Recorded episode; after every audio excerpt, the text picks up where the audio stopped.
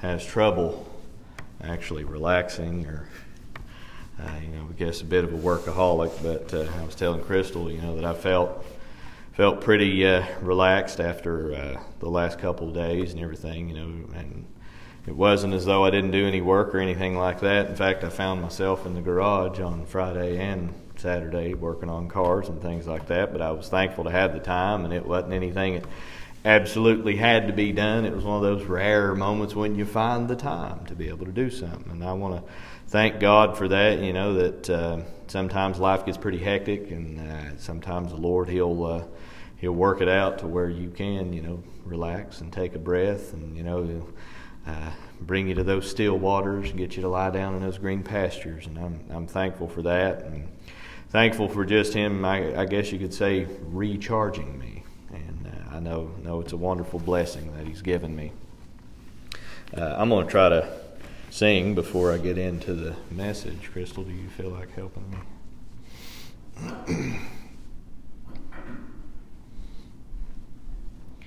don't want to hang my harp up on the willow or anything like that. And sometimes I just don't feel up to it. This morning I do. Address unknown. well, I've been here and I've been there. I've been almost everywhere, but I found nothing that I can compare with the feeling of a knowing that he's coming again to take me to a place that I've never been, a place that all God's children are gonna share. I know he's made a place for me, don't know what my address will be. If you want to get in touch with me, I'll be somewhere in glory land. I can live up there for free. Jesus paid the price for me, and it will last for eternity, for it was built by God's hands. Well, I've seen joy and I've seen pain. I've seen almost everything, but I've seen nothing that I can compare with the feeling of knowing that he's coming again to take me to a place that I've never been, a place that all God's children are going to share. I know he's made a place for me, don't know what my address will be. If you want to get in touch with me, I'll be somewhere in glory land. I can live up there for free. Jesus paid the price for me, and it will last for eternity, for it was built by God's hands. Amen. That's all I got. You're going to unlock this. You can hit it when you're ready. Thankful to have Crystal here with me this morning to help me sing. Uh, that's a blessing, too. Uh, if you have your Bibles with you this morning and you want to turn there, we'll be taking some scripture out of the Gospel according to John in chapter six, and uh, we'll start. Uh, we'll start reading at around uh, verse twenty nine, and uh, probably down through uh, verse forty. And you know, one of the things that has kind of caused me to to think about this particular set of scriptures is how uh, in this world, you know, people are all the time looking for, um, they're looking to find something, you know, signs and wonders and things like that. And, and, and, and, you know, this is, this is not common to just today. They did that with Jesus, you know, that in a couple of different places they said, we would, we would see a sign of you. We would see, you know, prove it to us that you are who that you say you are. And uh, the, the irony is, is that when all of this uh, begins to take place, it's right after that Jesus has just done a mighty miracle. That this is when that Jesus has fed 5,000 people and he walks on water and he does these things. And then uh, the, this chapter, you know, you would think that chapter 6, the way that it starts out, that it would end on a high note. And yet, if you've read all of chapter 6, you'll find that it says that at the end of it, a lot of people walk away walk away from trusting in Christ and they're just like, well, you know, he, he's gone completely off of the rails and, and he's really lost where that it is that he's at. But the thing is, is that uh, the Word of God is true. And our world that we live in a lot of times, though, is they want to define or they want to tell their own truth. They want to come to you and say, well, here's how I see it. This is how that makes me feel. And they're all wrapped up in, in an emotionalism and, and, and sensationalism rather than looking and saying, look, there is a God in heaven, and beside him there is no other. And when Jesus begins to talk to him here, uh, he begins to refer to himself as the bread of life. And that bread of life is so very important to especially a world that is dying and going to hell. And the, the thing that I find is that, uh, you know, they, they all the time say when a Christian loses their way that uh, they've fallen from grace or that they've uh, uh gone off track. But I tell you that in Christ, uh, and Jesus said uh, that those that would fall upon that rock, that they would be saved. and we need to fall into the grace because man is born outside of God God's grace. Uh, and what we need uh, is that nourishing grace, uh, that bread of life which has come down from heaven that we might be saved. and a lot of times people want to look around and they want to say, but what is it that God wants in this world? And Jesus says it very plainly in the eighth chapter of this same book when he says that I've come to do the will of my Father, uh, and the will of my Father is that none should perish. And we'll start reading at verse, uh, verse 29, or verse 28 probably would be better. Uh, says, Then said they unto him, What shall we do that, me, that we might work the works of God? Jesus answered and said unto them, This is the work of God, that ye believe on him whom he hath sent.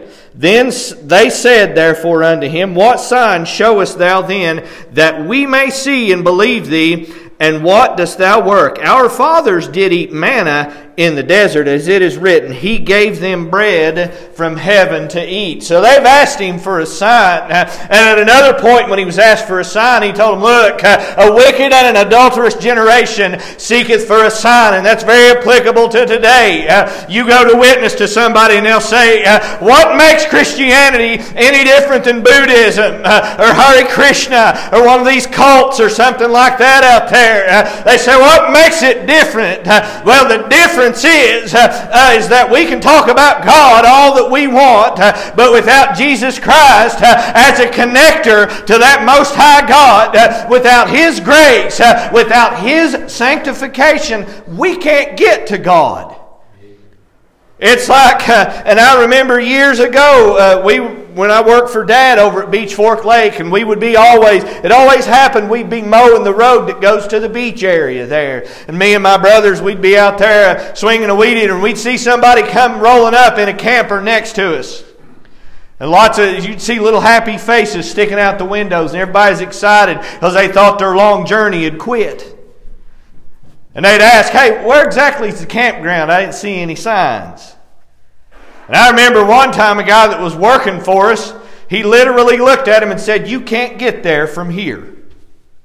And of course, one of us interceded and said, Well, you can, but you're going to have to go back the way you came. You've made a wrong turn. You've gone down the wrong path uh, because they made it to Beech Fork Lake, but the wrong side of Beech Fork Lake. Now, I know there are camping areas over there now, but there wasn't then. And they went to the most logical place, the place that seemed right to them. But it wasn't.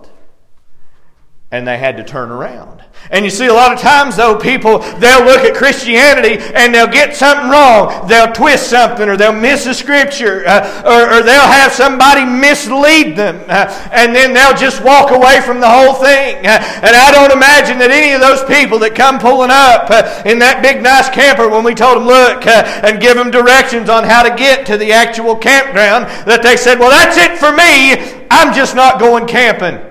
I never saw any of them pull the brake on that camper and get out and walk home.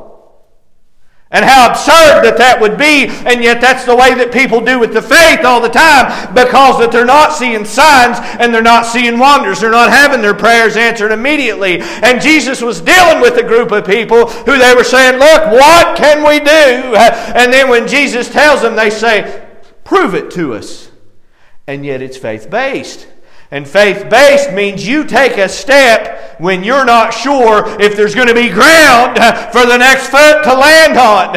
That you trust and then you obey. And so Jesus goes on now. They're, they're talking about the manna. And they said, Now our fathers, uh, uh, they were following the manna. Uh, uh, they misread the scripture because if you go all the way back there, it says that God led them uh, by a pillar of cloud by day, uh, a pillar of fire by night. the manna was how He sustained them, but they weren't being given signs in that, so much so as it was God supplying their needs, just like this chapter starts out.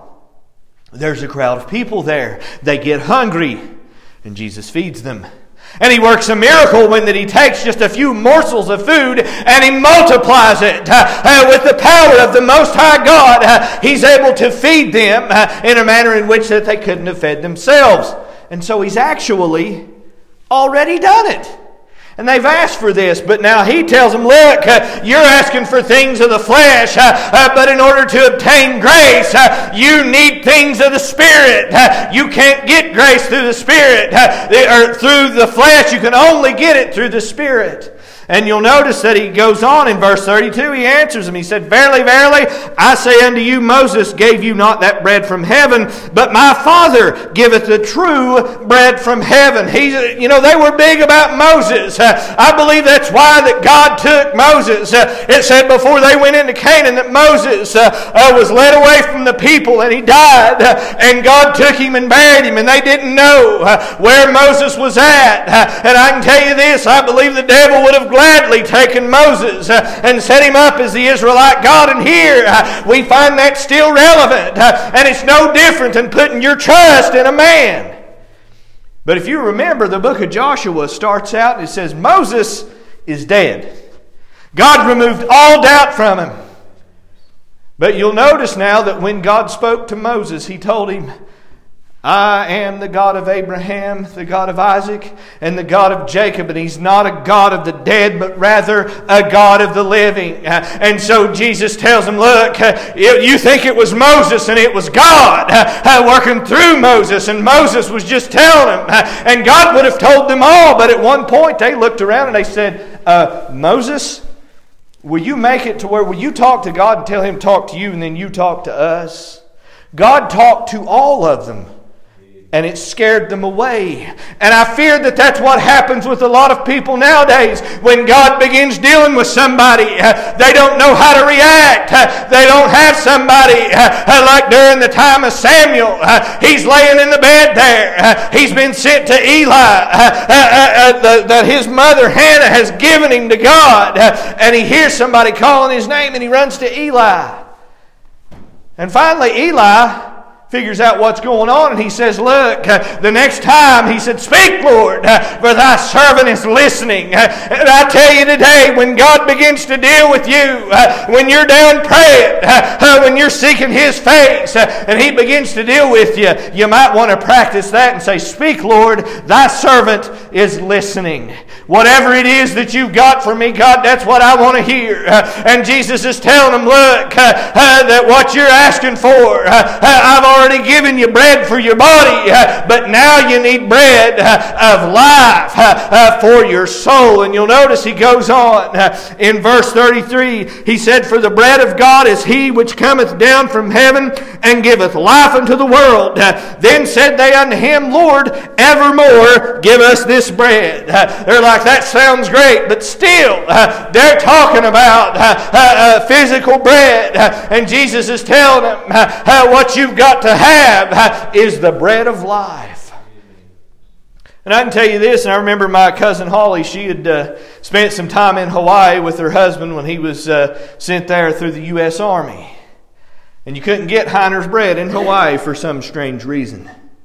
And she loved Heiner's bread, and she would say often, uh, anytime that I'd talk to her, she'd say, The bread here just ain't Heiner's bread.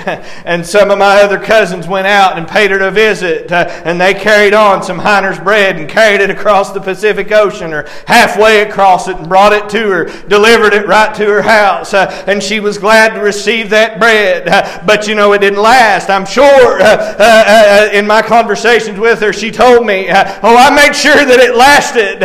Uh, just the right amount of time. Uh, and I tell you this, though, uh, when we get bread, when we get this bread, we need to make sure that we've got it evermore, like these people have asked for, but they've asked for the wrong kind of bread. Because you'll notice Jesus in the book of Matthew, when he was being tempted of Satan, and Satan pointed at stones and said, Hey, if you're the Son of God, then turn those rocks into bread. And I always find that like a little kid trying to gauge an adult's strength. And I guarantee you everybody's been there at one point or another. Well, can you lift this up? Can you pick me up? How many push ups can you do? I've got middle schoolers all the time. What do you bench, Mr. Williamson? And I'm like, I don't know, 10 pounds. Oh, you can bench more than that, can't you? I don't know, probably 15. And I'll do that. Well, no, seriously, how much can you bench? And they're trying to gauge this out. And they're trying to figure these things out. And they're really, it's really appealing. And I'll, I'll stand up here and be perfectly honest with you. It's appealing to tell them, look, kid, I'm way, way stronger than you are. Like if we were to, to, to tussle, it wouldn't even be close. You would, I wouldn't hardly know you're there. But I don't. For one, because that's very prideful. And for two, I could be wrong. Some of them kids are pretty stout. But the truth is, is that a lot of times when it comes to bread, when it comes to uh, uh, life and everything, we want to prove, oh, yeah, we've got it, and we've got it in spades. And Satan, he did this to Jesus. He appealed to his pride. But Jesus told him, it is written. Man shall not live by bread alone, but by every word that proceeds out of the mouth of God. And that right there, coupled with this scripture, you ought to be able to find out that it's better to have that bread of God, which comes down from heaven, than it is to have this bread that'll feed this body. Because it won't last. But the bread of God which cometh down from heaven, it'll last. And you'll notice he goes on in verse 35 and it says, And he said unto them, I am the bread of life. If they had any doubt prior to that, he just erased it. Look, let me say it plainly. That's me. I'm the bread of life. And like I said earlier about this chapter, you would think that people would say, Yes, this is what we need. This is who we'll follow. But when he goes to talking about drinking his blood and eating his flesh, they say that's, that's too much for me. That's too difficult. That's too hard. Well, you'll notice he goes on and says, He that cometh to me shall never hunger, and he that believeth on me shall never thirst. That what he's saying to him very plainly is he's saying, even if your body dies, I'll take care of you. In the gospel according to John. And he said he wrote this book that you might believe that Jesus Christ is the Son of God. That I'll tell you this without hesitation that Jesus Christ is in fact the Son of God and he spelled it out plainly. He demonstrated his power uh, over this world and over death itself. When he comes to Lazarus' tomb, if my memory serves me, it's somewhere around the 11th chapter of this same book. And he comes there and he speaks and he says it uh, not uh, for anybody's sake other than that the people around him would know uh, that God was working through him uh, uh, and that he, uh, speaking to dead ears, caused the dead to live again. and he told Martha, Lazarus' sister, he said, Look, I am the resurrection. I am the one that will bring life when death has taken over. And that's what he came into this world to do. In verse 36, he says, But I said unto you that ye also have seen me and believe not.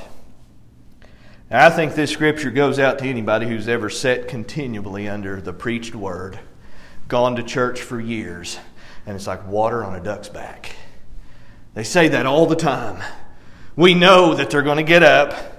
He's going to start out kind of quiet and then get loud and then fluctuate throughout the sermon all the way through it. It's rather formulaic, and I know what's going to happen before that I get there. Uh, and, and, you know, when I learned in, in a speech class about public speaking, they say that you got to be careful when people know exactly what it is that you're going to say when you get up to give a speech. And yet I found that with a sense of irony, especially considering that when I get up to preach, I hope you have an inkling that it's going to be about Jesus. As I would ask my kids when we would be on the way home from church, and what Daddy preach about, just see if they were actually listening. And of course, Elijah, being the clever lad that he was, he'd say, Jesus. Touche, my son. I guess that technically is correct, but what specifically? And I think asking oneself uh, the question, how does this scripture specifically apply to me when we read the Bible? Whether we're lost, whether we're saved, whether we've been a Christian for but a day or a Christian for many years, when we sit down and read the Word of God, are we asking God, God, open my eyes? God, reveal your truth to me, not my truth. God, I don't want to try to make this word fit with what I, what I think, but rather I want you to set me right. And if a person comes to the Word of God, and I, have had this happen to me, I've seen it happen to other people when you sit down to read the Word of God because you want it to confirm what you already think. Now, you think about how foolish that that is. I want to win an argument, so I'm going to study, I'm going to Google these scriptures so that I can get on Facebook and be a keyboard warrior and win an argument with somebody. And how deplorable that that is. Or come to somebody that you know has got a reputation uh, for knowing the Word of God and then saying, Wouldn't you agree? I, I, can tell you right now, when somebody comes to me with that and they say, Wouldn't you agree, Brother Jeremiah? That's usually when I want to put the brakes on the conversation. What are you up to here? Why are you asking me this? And you see, Jesus, when He's talking to these people, He's told them these things. They've seen the works that He's done, and they still don't believe. And that's quite a bit of condemnation for them. Because, uh, you know, at one point, I believe it's in the Gospel according to Matthew, that Jesus is pronouncing woes upon Chorazin and upon Bethsaida and upon Capernaum and all these things. And he says, Look, all the works that have been done in you. He said, if they'd have been done in Sodom and Gomorrah, they would have repented in sackcloth and ashes. Uh, and I think the big problem for our society today uh, is they think they know Jesus because they've heard of him. They think they know the Word of God because they have a Bible in their house, uh, because they have the 23rd Psalm cross stitched on a pillow. And yet there's a lot of Scripture that they don't know uh, and they've never visited and they've never considered uh, and they don't have a covenant relationship with Christ because they're not willing to let go of the things of this world, the things that are important to them. And the truth is that if something's important to you, you'll see to it. You'll take care of it. You'll maintain it. A lot of times for the Christian, we may forget to maintain. We may let things go. I've been there. I've done that. It's no different than in our everyday life of taking care of problems with our automobile or our home or something like that. We've got to maintain. And it's not that there's a deficiency on God's end. That's not the problem. The problem is we wander. The problem is, is that we get comfortable. We begin to walk this life, and, and I'll tell you that a lot of times it seems like the biggest defeat for me is when there's no turmoil. That I'll get lazy and comfortable. And then sometimes God will have to stir me up. And Jesus is talking to a group of people who have ate the food that He gave them. And you know, at one point, he actually looks at him and says, You're only here because you're, you're wanting me to give you food. You're wanting me to, uh, uh, uh, to multiply the fish and, and the loaves of bread and give you that. But now he's telling him about the bread of life. And he's telling him in verse 36, I'll read it again. It says, But I said unto you that ye also have seen me and believe not. Verse 37, All that the Father giveth me shall come to me. And him that cometh to me I will in no wise cast out. you know what that means? Uh, that's the same as when he said, Come unto me, all ye that are labored and heavy laden, and I'll give you rest is that he's saying, Look, if you come to me in earnest, uh, you're going to get what you need. Uh, you're going to receive it. Now, don't take this as a blank check. Uh, that when you say, Lord, uh, I want a million dollars, uh, uh, that he's going to give it to you. But what it does mean is that if somebody needs salvation and they come to him in earnest and they seek him out while he may be found, that he's not going to cast them out. He's faithful and just in that.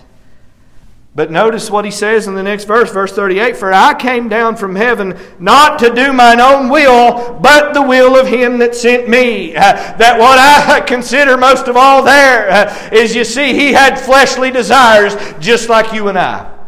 He was tempted at all times just like you or I. And yet he decided, you know what? I'm not going to sin against God. I'm not going to give in to these things.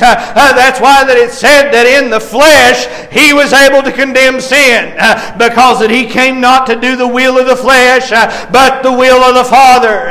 And the will of the Father in verse 39 it says, And this is the Father's will which he hath sent me, that of all which he hath given me I should lose nothing but should raise it up again at the last last day uh, that he's saying, Look, uh, if I save somebody when they die, uh, they're going to be raised up. Uh, the Apostle Paul had to deal with this in Thessalonians. Uh, there were people that thought, Hey, uh, if somebody dies before the Lord comes back, then they die without hope.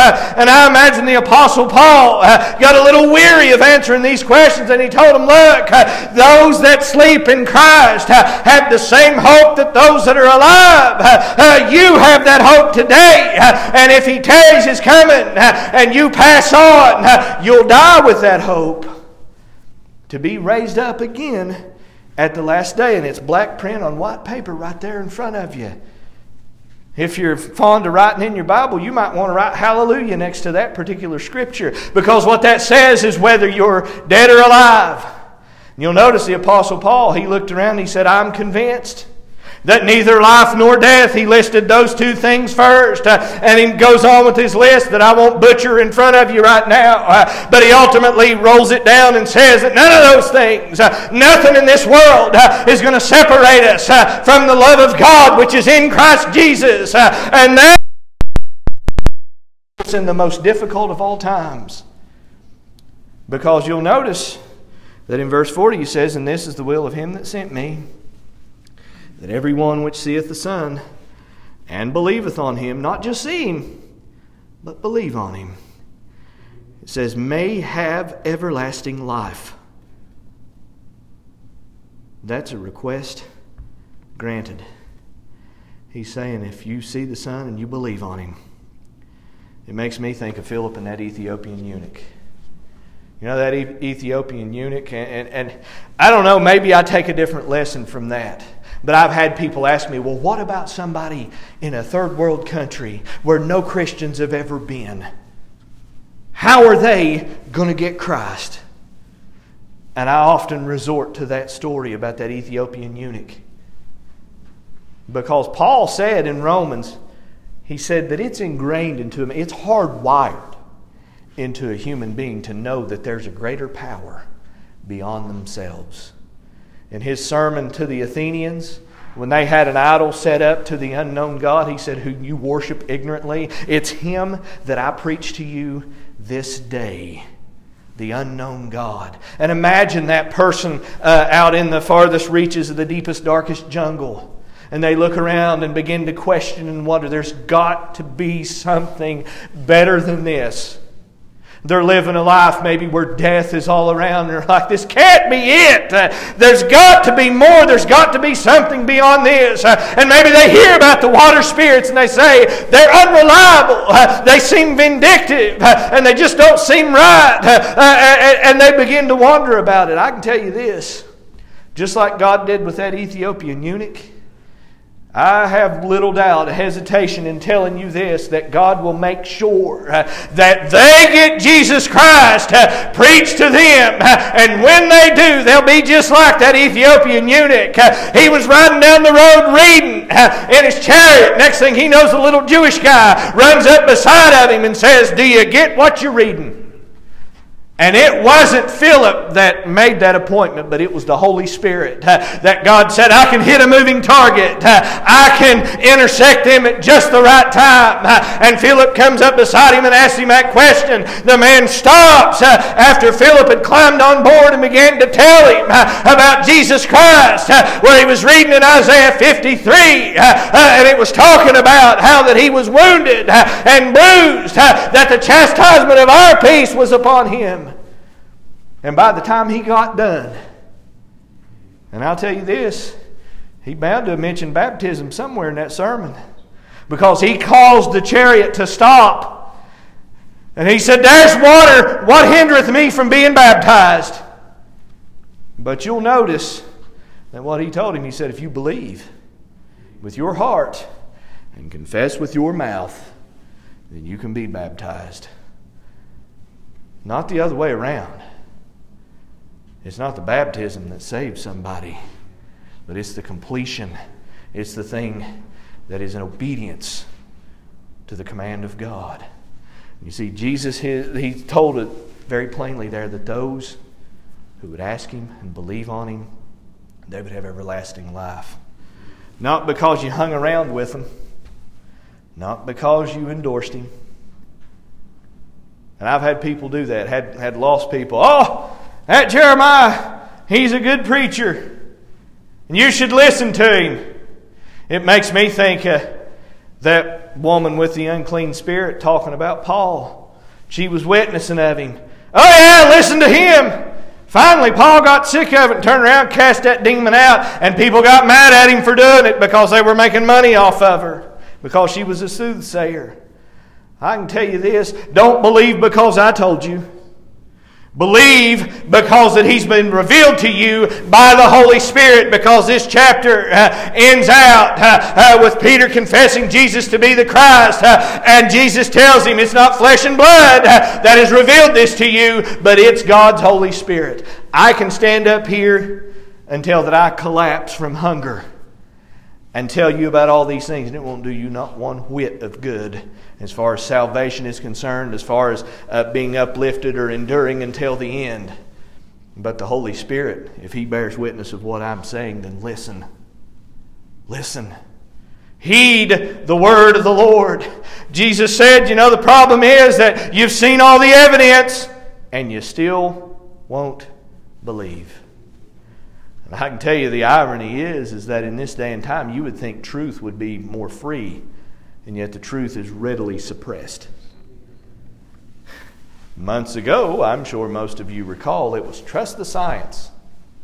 And of course, recently we've been revealed that somebody's been manipulating the science and that it wasn't actually sound science.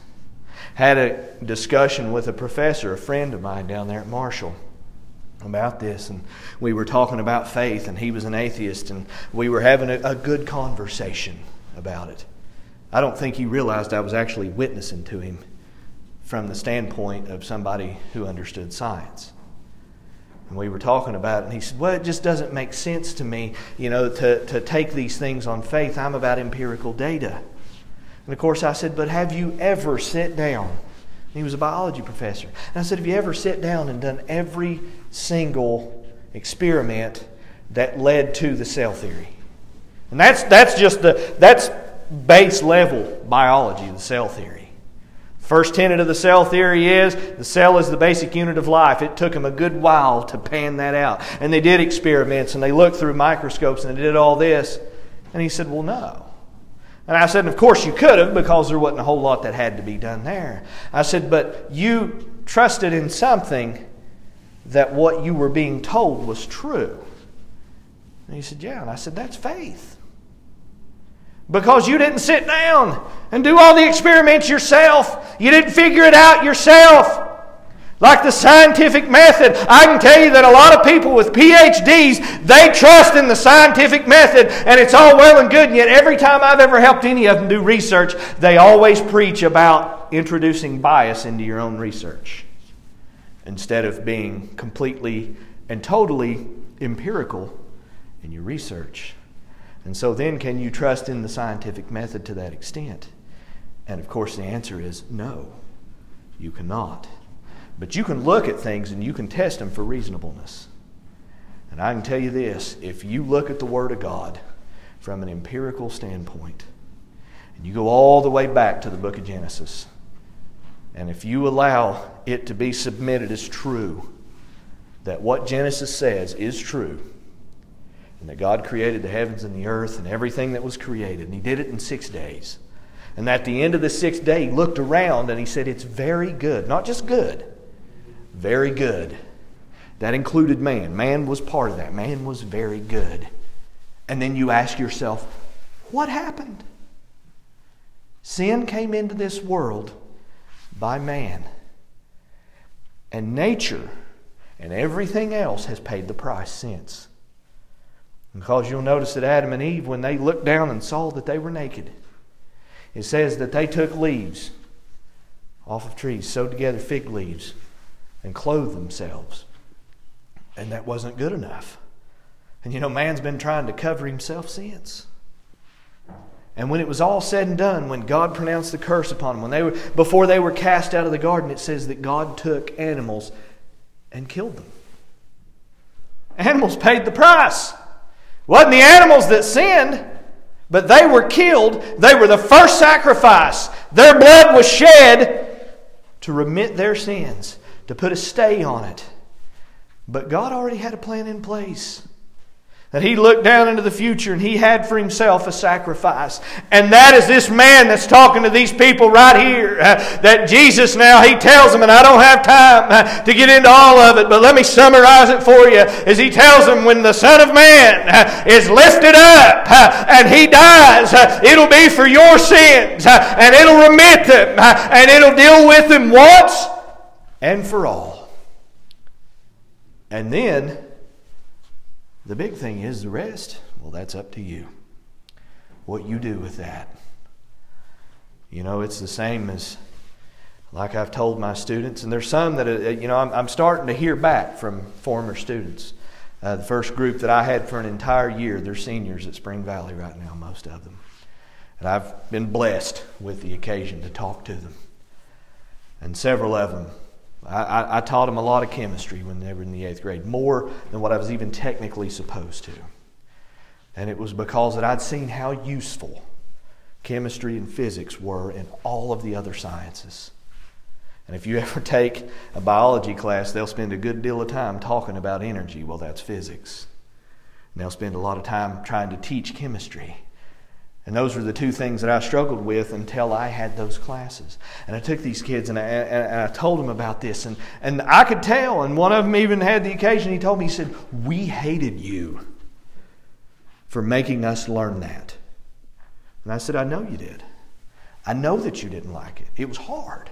That's what he told me. He said, It was so different. It didn't come easy. I was used to being a big fish in a little pond. And I told him, but I, he said, but I remembered later on when you told us, you said, it'll serve us down the line better than anything else we learn. And for this old teacher, it was really good to hear. It, it brings tears to my eyes now. He said, Thank you for teaching us that, even when we didn't want you to. And you see, Jesus, you know, he did so much more than what I did with those kids. What he did in this world is he come down into when he didn't have to he stepped out of glory and perfection and he became this rotten, corruptible flesh. And it said that he came to do the will of the Father.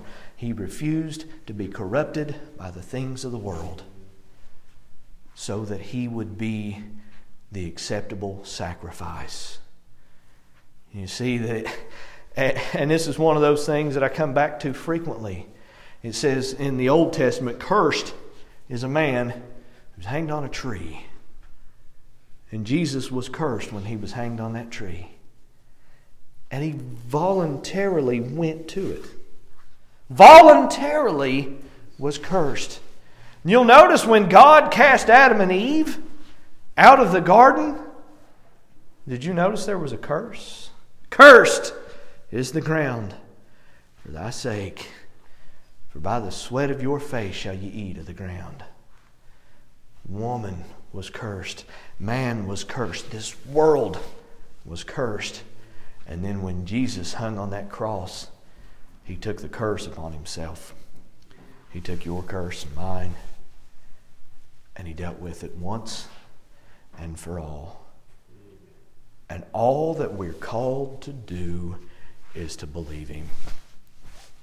To believe him to take Him in as a Savior because we're not good enough to save ourselves. And, church, Sometimes you've got to return back to that to maintain what you have right now. To go back and remember hey, before I met Jesus, look at what kind of person that I was. And though I'm not perfect, I'm way better than I was.